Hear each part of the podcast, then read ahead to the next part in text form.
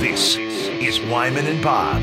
on Seattle Sports. Powered through the Alaska Airlines Studio. Streaming live on the Seattle Sports app and at seattlesports.com. Now, here are your hosts, Dave Wyman and Bob Stelton.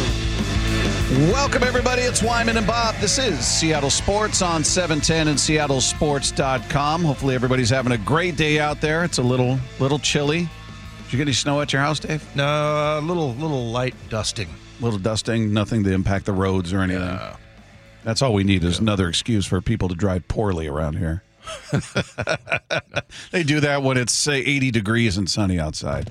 Uh, but yeah, hopefully everybody's getting around just fine, enjoying the day, and uh, just stick around. We'll, we'll keep you entertained uh, throughout the afternoon. Coming up at 3 o'clock, we're going to get the director of hitting at Driveline, Tanner Stokey, is going to join us on the program to talk about Ty France. Ty France, uh, by all accounts, just looks like a completely different person physically. We saw what he did in his first game back with a with a liner down the left field line for a double. Saw some increased speed on tagging up from second to third on a sac fly. So we'll talk to him about all of that coming up at three o'clock. A guy that you know very well, Dave. Easy Ed McCaffrey will join us at four o'clock. We'll look forward to that conversation. Talk to him about the NFL, his son Christian, uh, everything else that's going on. So that'll happen at four, and then it being Tuesday, five o'clock means El Hombre. Michael Bradley will join us on the program. So big stuff coming your way. Stay tuned for all that. You guys can text in throughout the show at 866 979 3776, powered by Mac and Jack's Brewing Company. Uh, but speaking of Ty France, what do you, what do you think's a fair expectation for him? Because I was I was looking at his numbers last night. I sent them to you.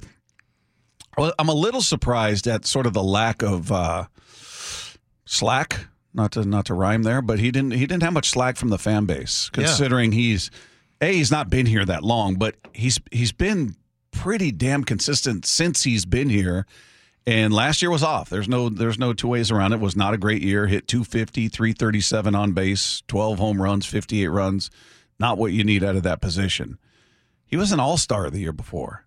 And the year before that, he was he's had all star numbers. He had actually better numbers the year before in terms of averaging on base uh, in 2021. So he got traded here in 2020.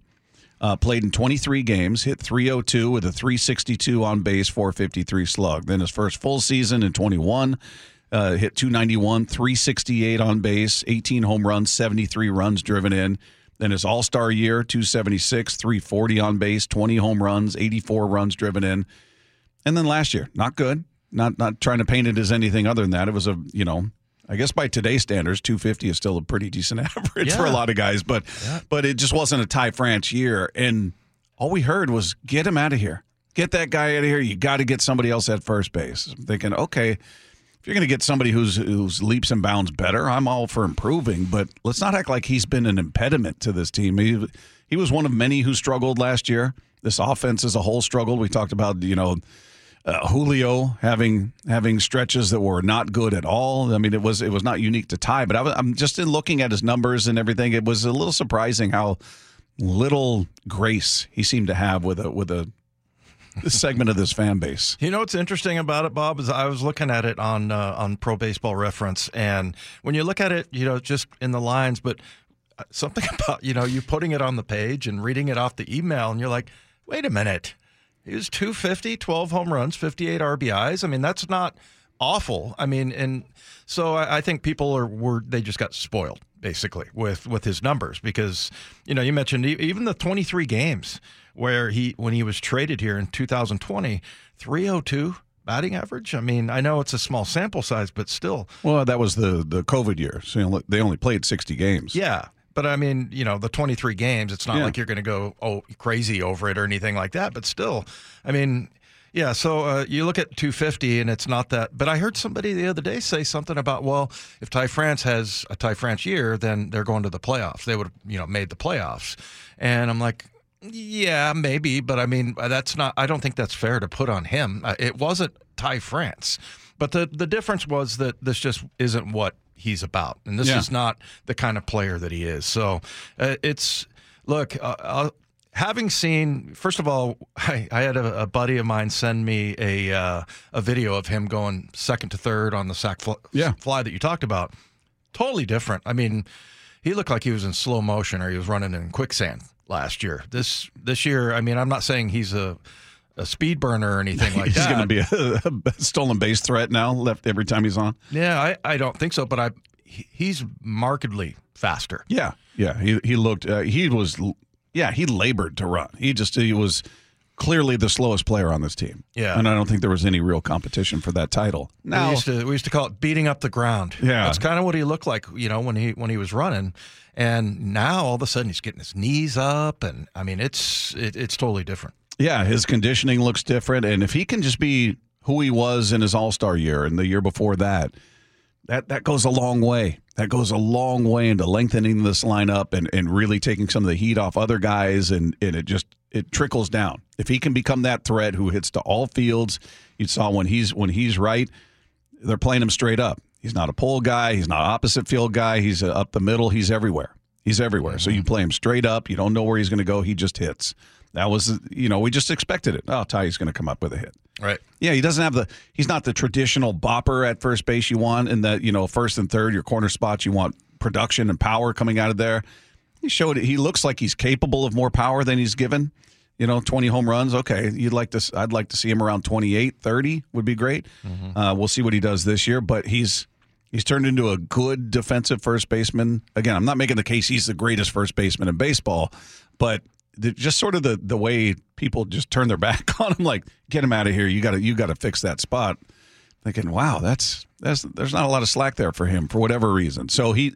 Yeah, again, very early in spring. We'll see what he looks like in the regular season, but just physically looks different. And he talked about um, working at Driveline and how it just helped clean up his swing. the swing aspect, um, just cleaning a lot of things up. Spent spent a good bit of time over at Driveline, and you know they they've got a lot of technology, a lot of smart guys over there to to help, and um, you know very excited to kind of put that into into the game. You know, there's it's crazy to see how how bad my swing was, like on like a mechanical aspect. Um, to get all that, that that stuff cleaned up and you know it's still not not perfect there's still you know i have created a lot of a lot of years of bad habits so just trying to get get as clean as possible and, and tighten all that up throughout the the full the full off season i think we made a lot of adjustments and a lot of improvements Uh, that's the part that kind of surprised me. Is like, yeah, it's been going on for a long time. A lot of bad, bad things happening. I'm like, Bad habits, yeah. dude, you're you're not. It wasn't that bad. I mean, but I think away with it. I think for for him, it was something that was just gradually leading to, you know, and then when you get affirmation, you know, if you you're making a bad cut or whatever with this swing, he's not being disciplined, and then you you run into one, it can you know kind of send you the the wrong signals, right? Mm-hmm. And it sounds like that's that's kind of what what he's talking about because he hasn't had a bad swing for, you know, all of that time, but I think it was a you know, very gradually just got to a point where, okay, this isn't the baseball player I want to be. And I love, you know, seeing these guys. We were looking at Dominic Canzone and how it looks like he's worked really hard in the offseason. Mm-hmm. It's it's awesome to see these guys after you haven't seen them for four months just to see what they've been up to. And uh, if you look on, you know, I guess it's on Twitter. You were showing me the videos of him working at Driveline, and it's not just about his swing. I mean, he's working his tail off, and you know, and I think that's going to help him as far as injuries go and, and things like that. But um, the the other thing is, I just remember being so impressed in 2021 when you know he just I think he had played third base more than first, but he played both first and third in with the Padres, and uh, just how his his defense was just really good. I mean, he had some great picks, and you know he's saved a, a couple of bad throws, and he's just been good at tracking foul balls. I thought it kind of crept into his defense a little bit last year, but uh, yeah, he he just became a very good, solid first baseman at a time when they're like, hey who's who's going to be at first? Yeah, yeah. He's he's a guy that it's just his impact on this lineup can be huge. It can be huge, and I I don't know if we're going to get to it. I asked it in the notes. I'd look at the rest of the show sheet, but just outside of Julio, you could pick one guy to take that that big step forward. Who would it be? For me, it might be Ty or JP.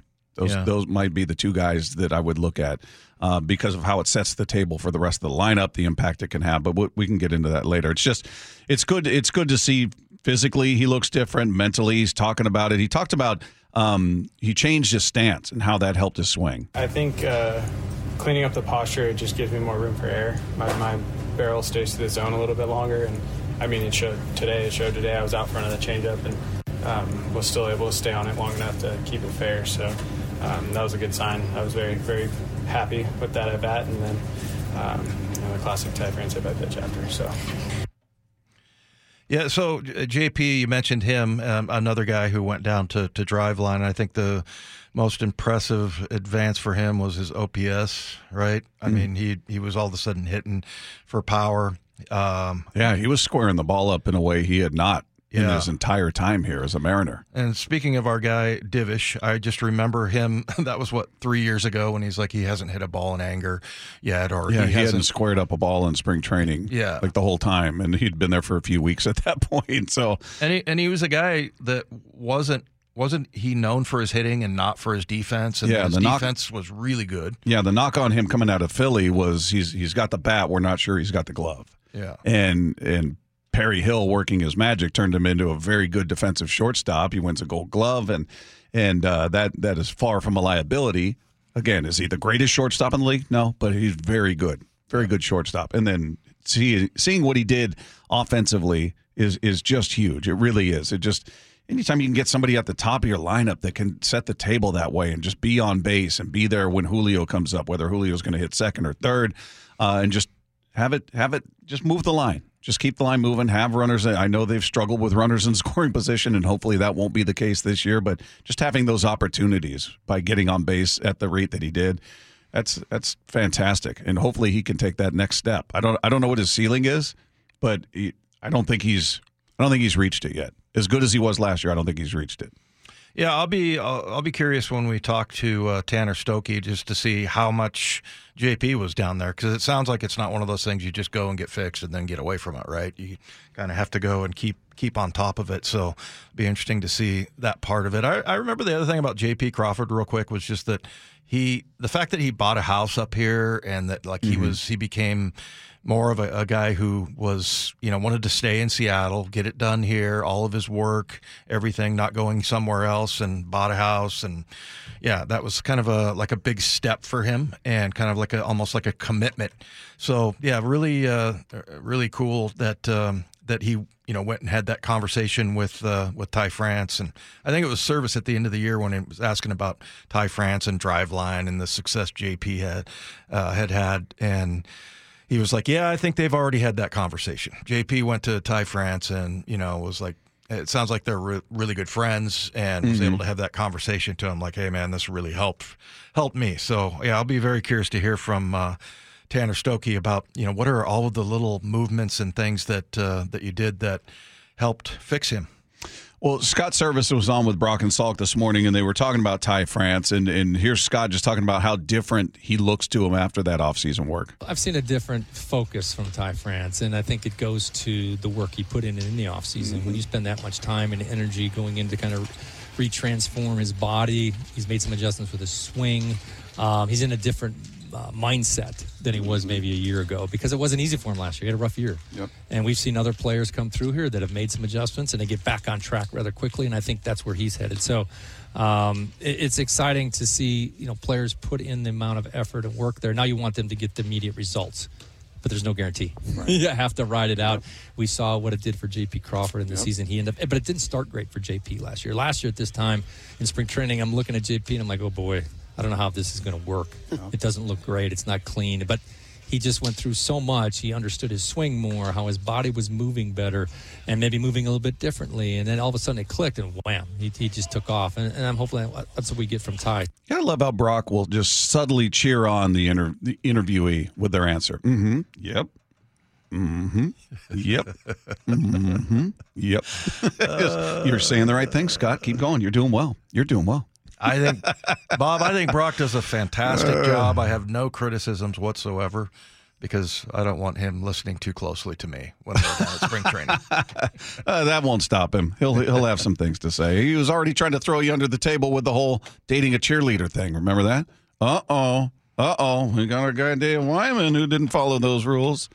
Yeah, you know, and it's not even throwing me under the under the table, as uh, Lefko says, but it's it's more like he just gets like he gets like he giggles, like he think he, He thinks I can instigate here. Cheerleader. I, I can instigate here. Yeah. Here's my open window. It's, it's it's a little strange. but here's uh, Scott Servais talked about, in his opinion, why Ty France is so important to what they're trying to do offensively. So he's key. He's key to our offense. He can really hit. We've seen it. He can drive in runs when he's right. The ball is carrying out of the ballpark. He plays really good defense, and he's a good dude. On top of it, he fits really well with our team. So, a key part of our offense moving forward and what he can do this year.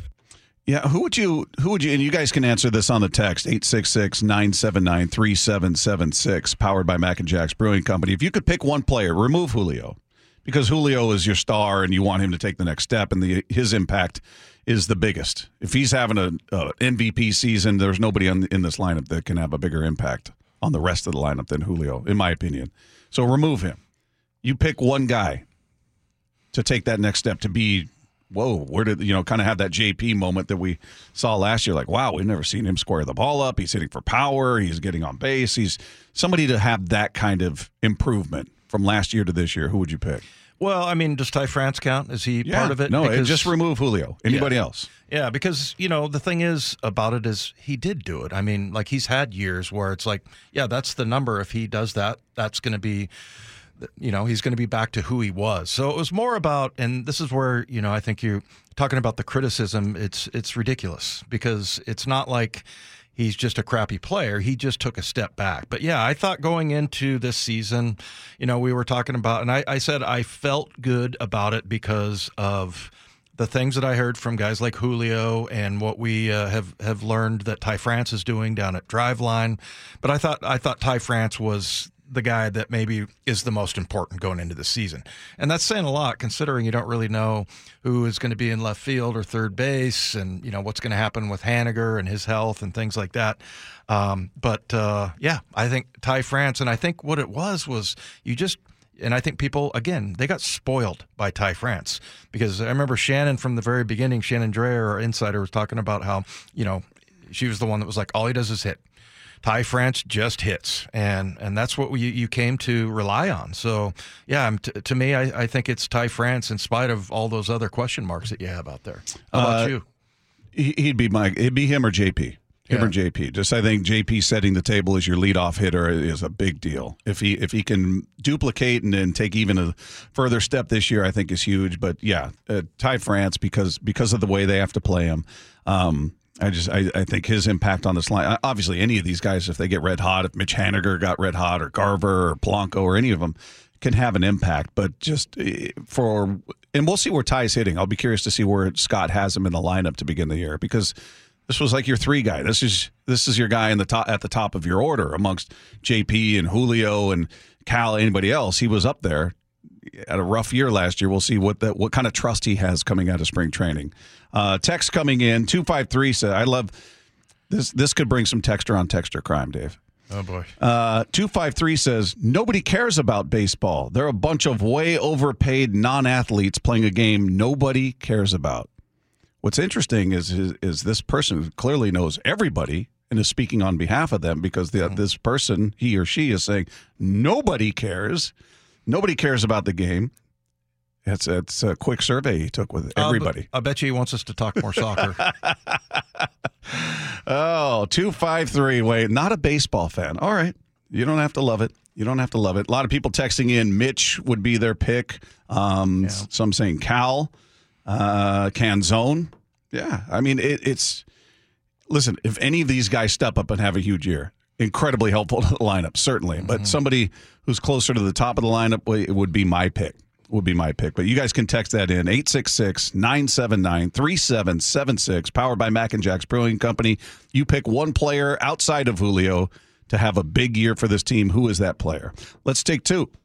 Well, the Mariners are currently in progress against the Giants, so you can listen to uh, both us and the Mariners right now on our stream. You go to the app, you can listen on that side stream. I would recommend listening to both. Uh, it is pretty late in the game. I think it's going to the yeah, it's in the seventh inning right now, so all the starters are out. But earlier, Mitch Garver had a two-run homer, and Dominic Canzone a three-run homer. Dominique. Dominic Canzone. yeah. Dominic. You call him Dominique. Why would you say that to him? Why would you do that? All right, you've never said anything wrong, Bob. Calm down. Take it easy. I'm kidding. I'm kidding. Uh, Canzone could be huge. He, he Says the guy who corrects people every day, three times an hour. moments of sensitivity are, Uh. are random, but it's um, Canzone, he looks bigger. We were looking at He it with looks Brent huge. Stecker in there. yeah. He he physically, I don't know how much weight he's put on, but he looks it looks like good weight. He doesn't look doughy or fat or anything. He looks, you know, because he was he's a pretty wiry dude when he came last year. Came over Yeah. to the team last year and he just looks like, all right, he put in some work in the weight room in the off season and hopefully it's going to lead to some production. Yeah, and it's his lower half. Yeah. know, that's that's where you can see the huge The power source. difference. The power source. Yeah, I'm sure Brock is all over that. Um, how about the the Garver home run? Nice little simple swing and just Got kind of that abbreviated follow through, follow through. Yeah, looked kind of really like Bogey, nice. Like Bogey has. Beautiful. Kraken had a big win last night over the Bruins, bounced back after the loss on Saturday against the Wild. They have lost ground, though, in the playoff race, so even though they won last night, they're five points back of that final spot because Nashville keeps winning. They won in a shootout last night, right? Yeah, it was uh, it was impressive because they had a tough, kind of a controversial penalty go against them late, and the Bruins scored to tie it. So then, pretty good shootout win. Your guy Gruby did a nice job in the shootout. I was watching It's, that. Uh, it's been impressive. It's been Yeah. surprising since he's come back from the injury. Yeah, I, I was thinking Daccord had some some pretty good games, and it looked like he was maybe going to be the the guy. But uh, Grubauer came back. Um, Boston is it still a huge deal beating uh, Boston? I mean, is that still the most? It seems like they're sort of one of the more hated teams in the NHL, like Notre Dame or Dallas or. I don't know. Are, are The they Raiders. the are they the Black Hats? Are they the team everybody loves to hate in the NHL? Real, yeah, and because they've been good too, so they sit atop the Eastern Conference. So I mean, it's it's a big win. They've slumped a little bit, but it's a pretty good win for the Kraken. Good for them. Good to see them winning. That's Kraken hockey. Isn't that what he says at the end of the broadcast or when they win? That's Kraken hockey, baby. Yeah, Our guy John Forslund, he's awesome. Does a great job. Phenomenal. Uh, Take Two is brought to you by Swedish Cyberknife. Treat prostate cancer with Swedish Cyberknife. Swedish.org slash cyberknife prostate. Coming up, it might not be the most important roster decision of the offseason, but the Seahawks have questions to sort out at one key position. We'll talk about that next with Wyman and Bob. This is Seattle Sports on 710. Wyman and Bob Powered through the Alaska Airlines Studio. on Seattle Sports and the Seattle Sports app.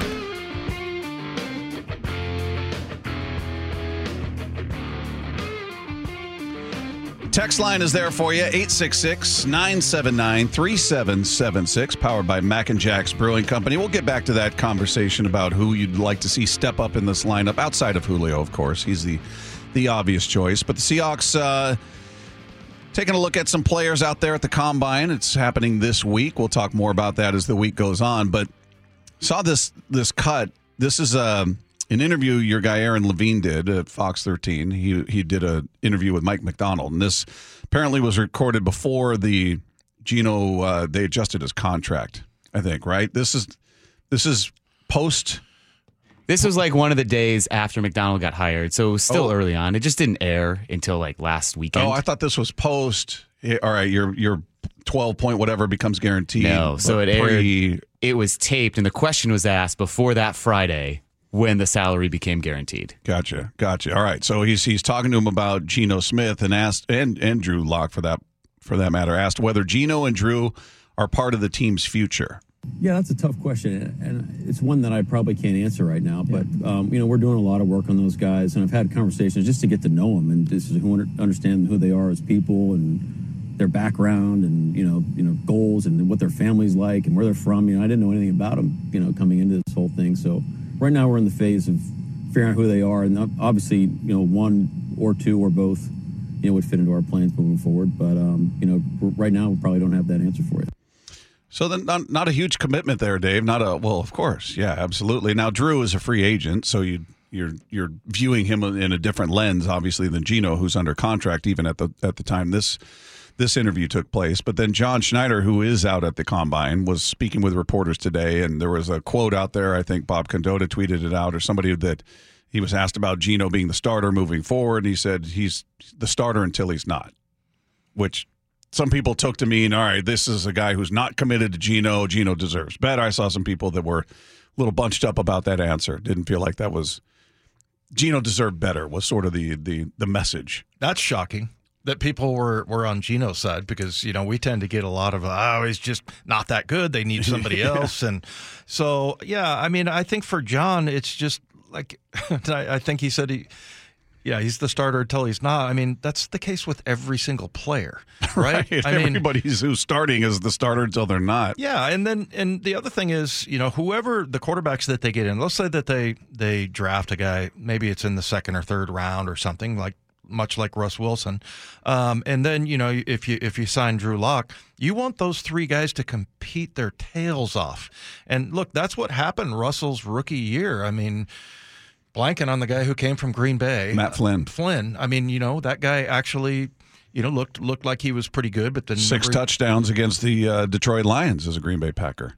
Oh yeah, that's right. The day, uh, the week, uh, or the year before. That, Yeah. you know, it was like a it was like a garbage game, I think. Yeah, but still, But yeah, he threw Six- six, touchdowns. six tutties, Dave, as Oh, they call it. Stop it! Why would you do that? Why would you say that, Bob? But but no, I, I felt dirty. I know saying that you're irritating yourself as much as I'm- you're irritating me. Much like Matt upsets himself, I'm I'm disgusted yeah, with now me. you're you're. That's going to be what's bugging Bob. yeah, I'm disgusted with me. It's easier that way. you always have something because if you're like me, you've always done something stupid in the 24 hours prior to that second. yes. But you're right. They committed, uh, I can't remember, a, a fair amount of money to Matt Flynn. He wasn't some, you know, veteran minimum guy with incentives. They they committed a fair amount of dough to him, and then they draft Russell in the third round, and he wins the job. I mean, that's that's exactly what you want. You want to, you know, you want uh, Geno to have his contract. You made all the the moves that were- that were necessary. I don't know what Lock is gonna, you know, I don't know if somebody out there thinks that maybe he's a, a starter, but once you get it in there, and that was the thing that Pete would constantly preach was competition every single day we're going to compete compete compete we're going to get the best player out there so i mean that's that's not that's not anything out of the box or out of the ordinary for for John to say that. And to me, that's that's like a it's one of those things like uh when people say, uh, "Yeah, well, that's just the way it is," and it is what it is, and it's like, yeah, you're the you're the starter until until uh, somebody takes your your position. That is the case with every single player, and I don't think he I don't think that Geno necessarily garners any more any different treatment than than anybody else. Would Would you have liked to have heard John be more effusive? Yeah, he's our guy. Of course. Like dumb, almost like, why would you ask me that? Of course, he's our guy. I just think he gets asked a lot of questions, and you know sometimes everybody's going to try to detect what is your tone and and how you're saying. I don't think it, it means anything. I don't. No, I don't wish that that he did that because I think it actually brings brings about the the fact that you know look Geno I mean, he is he was middle of the pack. They're not paying him a ton of money, as I keep saying. And then you know you're looking for the next Russell Wilson in in the draft, or you know maybe a guy like Drew Lock who just all of a sudden catches fire, kind of like Geno did after you know the in 2021. Um, you know. At, he, he had a had or 22 sorry uh, just a fantastic year and you know that's that's kind of what you're looking for and that's kind of what they're looking for Drew Lock to, to happen to. So, yeah, to me, I don't I don't think it means anything at all, and I don't think that the quarterback is a different position. But I, I think it's to me, it's kind of exciting because it's like, hey, you know, at, nobody's given a job, and just because he's the quarterback, I don't think Geno, you know, you're gonna you're gonna go out there and compete just like everybody else. So um, you're not treating him any differently, and I'm sure also that John and Geno have an agreement or an understanding of each other so that when Geno hears something like that, at least he shouldn't fly off the handle about it. Yeah. Well, and I'm I'm looking at uh, Condotta's Twitter page here, and he's got some of the, the quotes from John. Um, and he's he's he said he was asked about the timing of the restructure of Geno's contract. Remember, we spoke to him last week about that. Schneider's quote was, "Other people made a bigger deal out of that than we did in the building."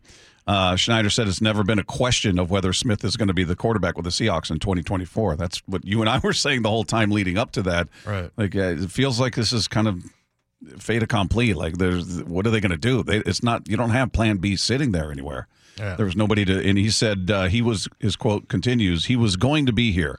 It was just a matter of like when are we going to tell him what we're doing with this roster bonus?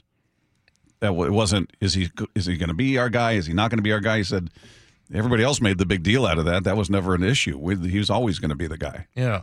Well, and also just to to remind everybody, you know, when Russ was, you know, in the middle of his glory. I mean, he when he was, you know, playing really good quarterback here for this team, and you know, one of the top ten in in the league. They were out looking at Josh Allen. They were out looking at Patrick Mahomes. I mean, mm-hmm. they're always looking for the next guy. And that's the case with every position. But I don't think that just because you're a quarterback, it means that you get some special sort of mention. Guarantee. Yeah. Of, of we're not going to look to replace you or Yeah. improve upon you. Right. You're not going to, you know, treat them any different than than any other position. You're always trying to get better, and that's just the way it is in the NFL. It's just hyper competitive, and um, yeah. So I, I don't I don't read anything into that. Now, is Geno going to read anything into it? I don't think so because, like I said, I'm I'm pretty sure that Geno and John have had really you know long conversations. Geno's a pretty humble dude. I remember on the um, a couple of the flights, he was sitting in the back, and some of the, the younger guys were sitting up front, and there was like all the rookies and younger guys sat in the back or backups, and you know sat up up in first class, and then you know was where Geno and all those guys, and there was no room up there, mm-hmm. and you know I Rabel even went back and he's like. You want me to go kick somebody out so you can sit up front? and Geno goes, "Man, don't worry about it. It's fine. I, I, I'm fine with that." Look at Rabel playing enforcer. Yeah. Hey, Rook, get Rabel was going to whoop somebody. That's hilarious. I was going to tell him, you better, it better be a kicker.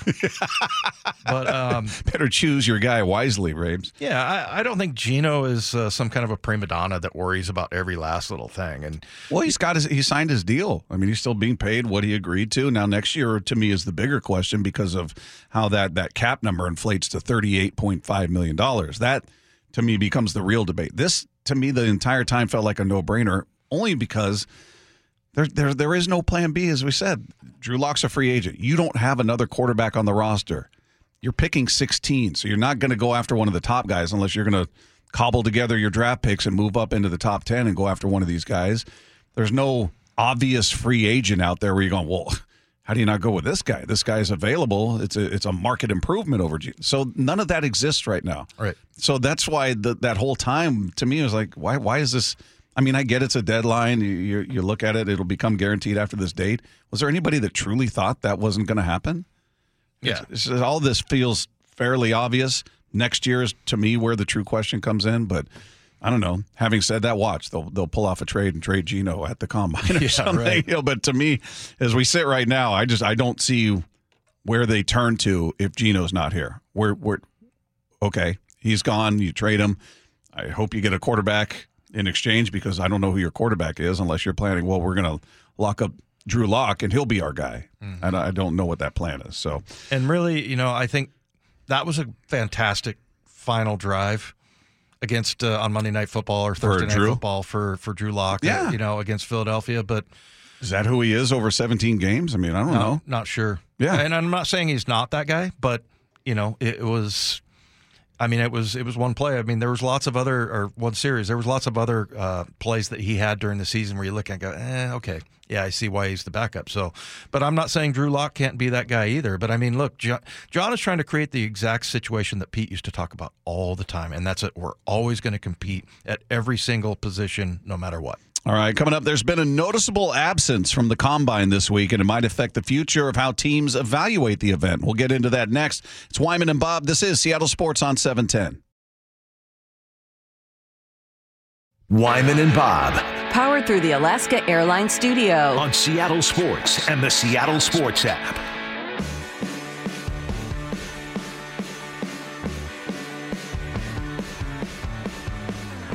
Coming up at 3 o'clock, Tanner Stokey. He's the director of hitting at Driveline. And uh, we've talked a lot about Driveline on the show in regards to what it did for J.P. Crawford. Uh, Ty France spent a what appears to be a considerable amount of time in the offseason there this past offseason, so we'll talk to him about that.